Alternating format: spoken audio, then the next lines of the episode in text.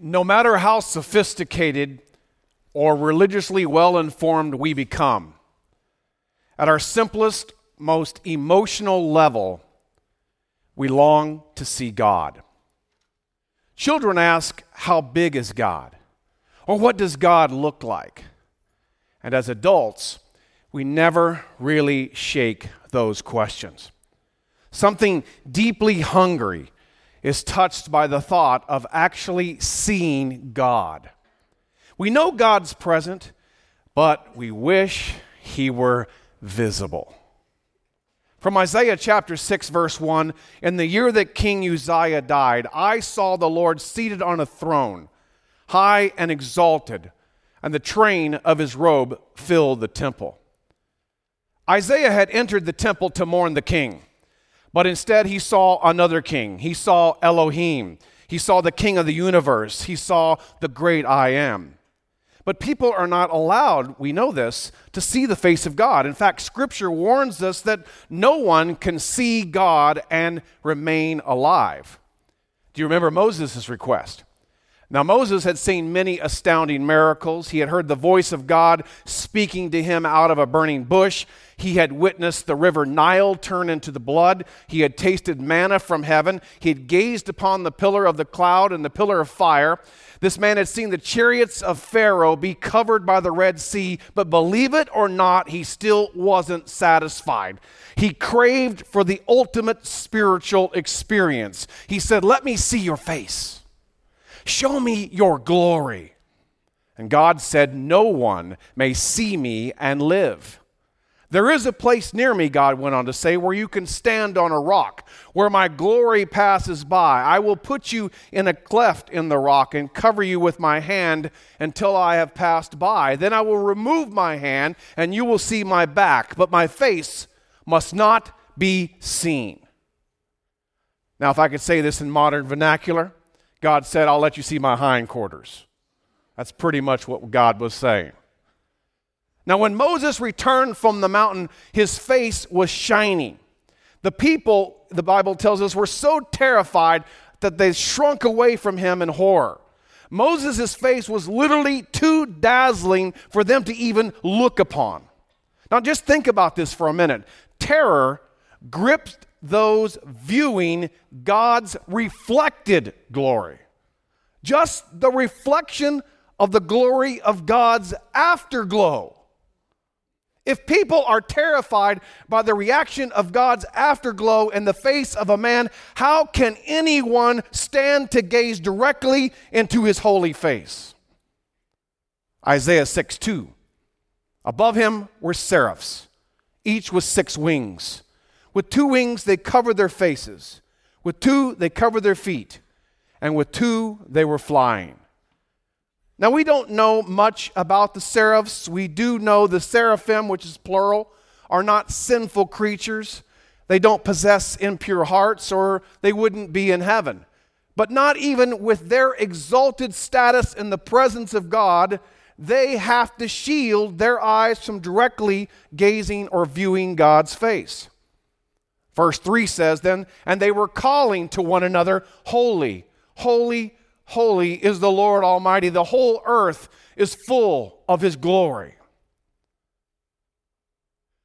And when we want to emphasize something, we have several different ways that we do that.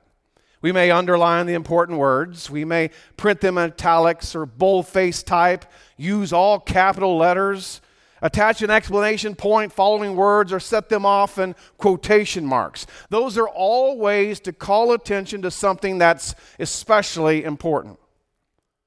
Now, Jewish literature and society had a, a very special, unique way to call attention to something really important. It was repetition. Jesus himself would often say, Truly, truly, I say unto you. The double use of the word truly was a sign that what he was about to say was of extreme importance. It simply meant it is true. It is true. Now, there's just a handful of times in the Bible that the Bible repeats something to the third degree. To mention something three times in succession is to elevate it to super importance. For example, in the book of Revelation, God's judgment is announced by an eagle in midair crying out, Woe, woe, woe to the inhabitants of the earth. Only once in all of Scripture is an attribute of God given to the third degree. Only once is a characteristic of God mentioned three times in succession. God is not merely holy or even holy, holy. He is holy, holy, holy. Now, the Bible never says God is love, love, love, or full of mercy, mercy, mercy, or faithful, faithful, faithful, but it does say, Holy, holy, holy is the Lord God Almighty. The whole earth is full of His glory.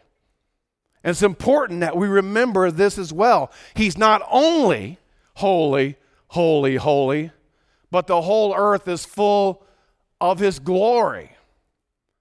Now, we read news flashes every day. We listen to sound bites. We watch video clips, all of which do not report on the glory of God. They only show the horizontal view or the sad news or the human news. And so what happens is we become accustomed to believing that this is the only news in the world, as if everyone in the world cares whether or not multimillionaires wearing helmets and shoulder pads kneel, stand, raise a fist, cry, or hide from a game.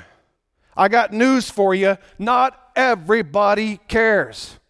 There's a whole bunch of people in this world who do not even notice or even know what you're talking about.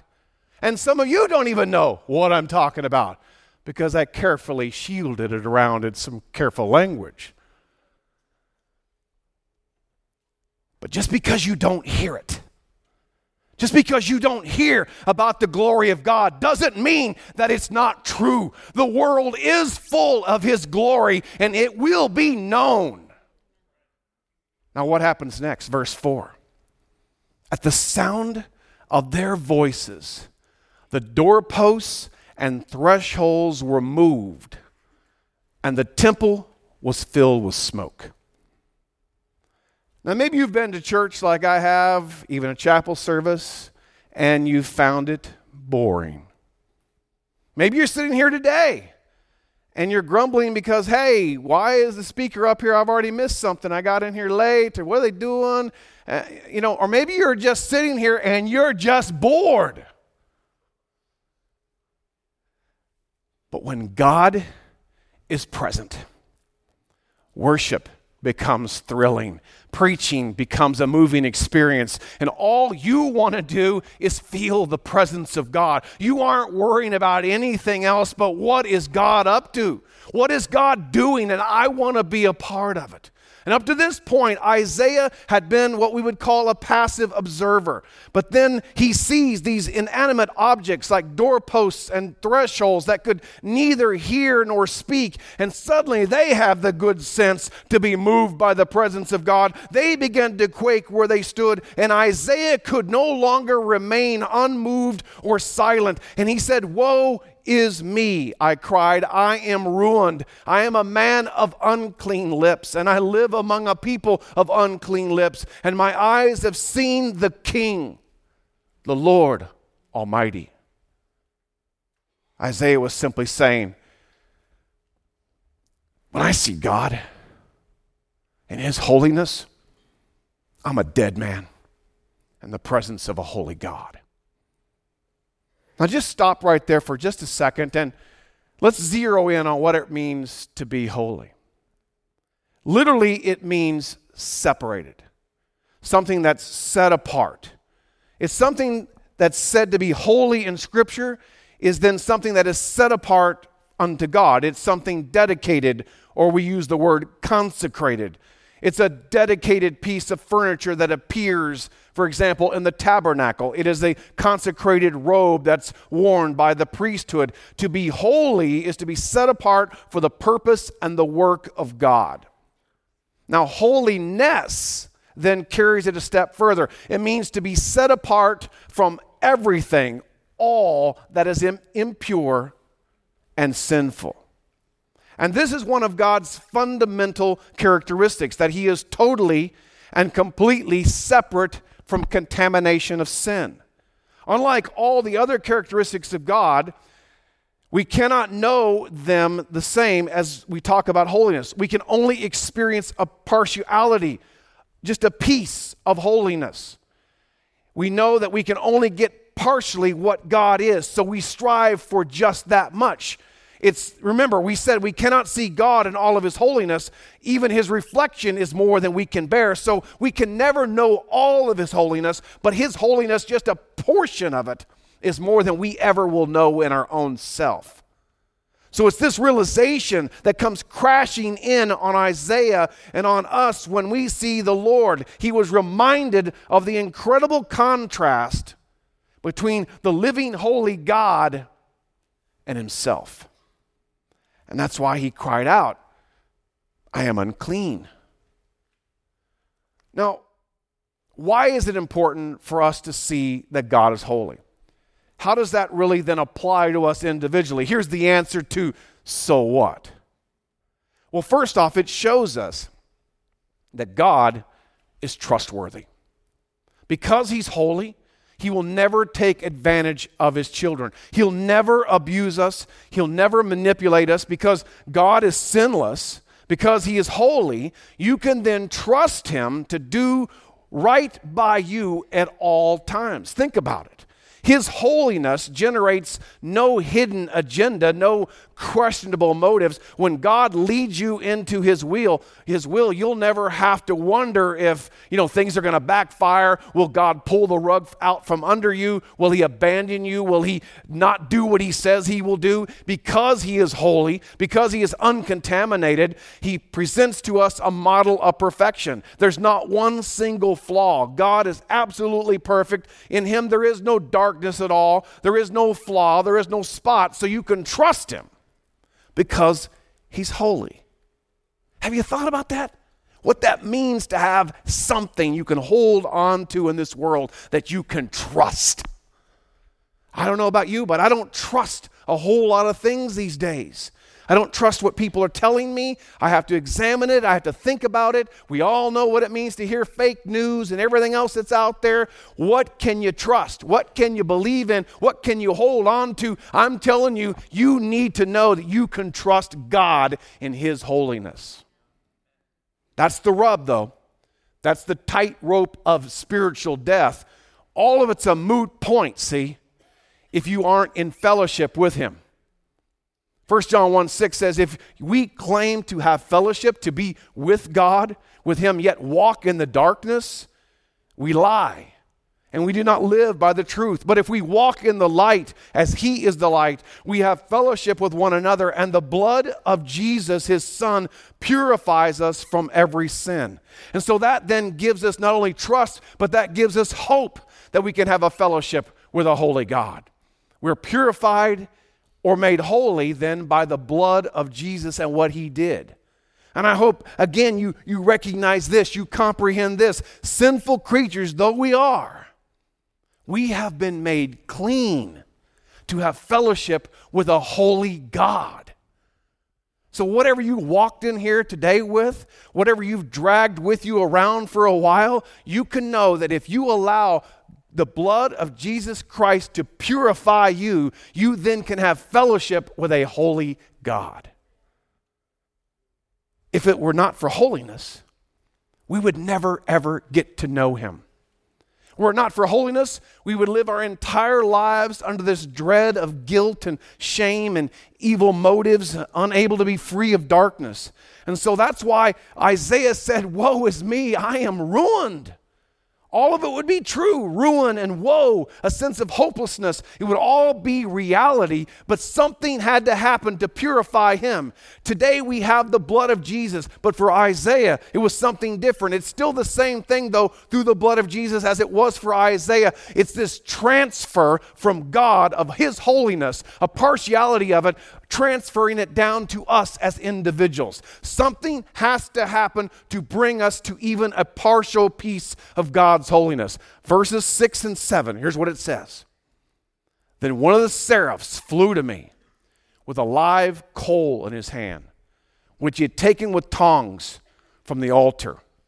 And with it, he touched my mouth and said, See, This has touched my lips. Your guilt is taken away and your sin atoned for. I mean, there he was. Isaiah is groveling on the floor, as any person would who sees the holiness of God. Every nerve fiber in his body is trembling. He's looking around for a place to hide, praying for the earth to just open up and swallow him, or the roof of the temple to just fall down on him. But there's no place to hide. He can't escape, he can't run away from the holiness of God. And here's the amazing part of this story this awesome, incredible, holy God who is full of grace refused to allow his servant to stay on the ground groveling in his guilt, in his sin, and his despair. God sees his humility. Once he saw that brokenness, once he saw that repentant spirit, once he realized that he meant what he said he was he meant, he took steps. God did immediately to cleanse Isaiah and to restore him and to make him holy. And today we're all like Isaiah. Don't mistake this prophet as someone more holy than you. We're all humans just like he was. And in everyday life, it's very simple. It's very common for us to blow it big time. But it's not necessary for us to live under that guilt and despair. That's the enemy attacking you and reminding you of how unimportant it is what God has already done for you. But we know that what He has done is significant, it's life changing, it's redemptive, it's restorative, it's cleansing. God desires to press the white hot coal of His forgiveness against your sin. And He longs to not only purify you outwardly, but to cleanse you throughout and to forgive you to the core.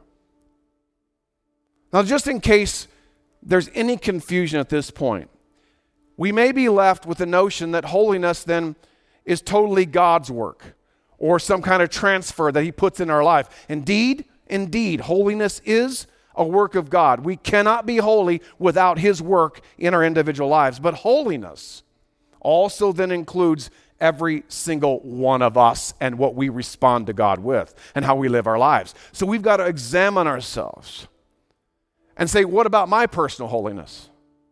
We've got to look deep into our souls. And when we're looking deep in our soul, don't be busy looking around at other people. Don't be comparing yourself to others when it comes to personal holiness. Because, you know, every time we compare ourselves to others in holiness, we'll always manage a higher opinion of ourselves than we really have. Individual holiness, being set apart for God, is measured by the standard of a holy God not by other people. So I pray you seek to know Him daily for the standard of holiness that He's requiring of you as you live your life right here at North Central. I don't know about you, but when I see my uncleanness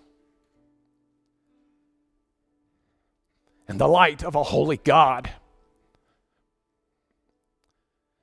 it's when I need His grace the most.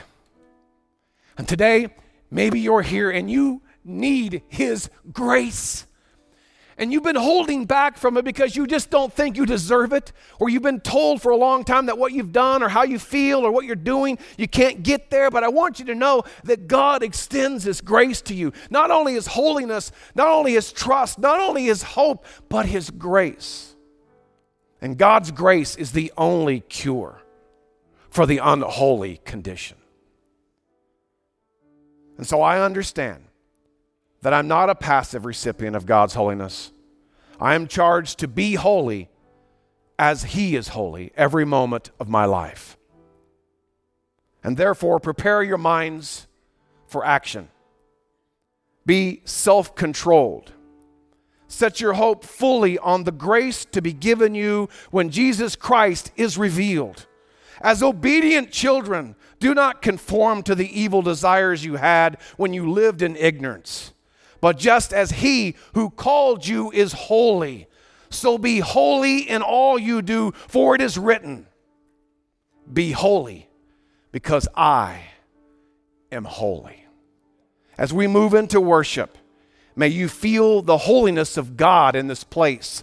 And may you usher yourself and your spirit into his presence and invite him to come and touch you with the white hot coal of forgiveness and to extend grace to you. And then you can walk from this place today having known a little bit more about the holiness of God. Let's worship him together.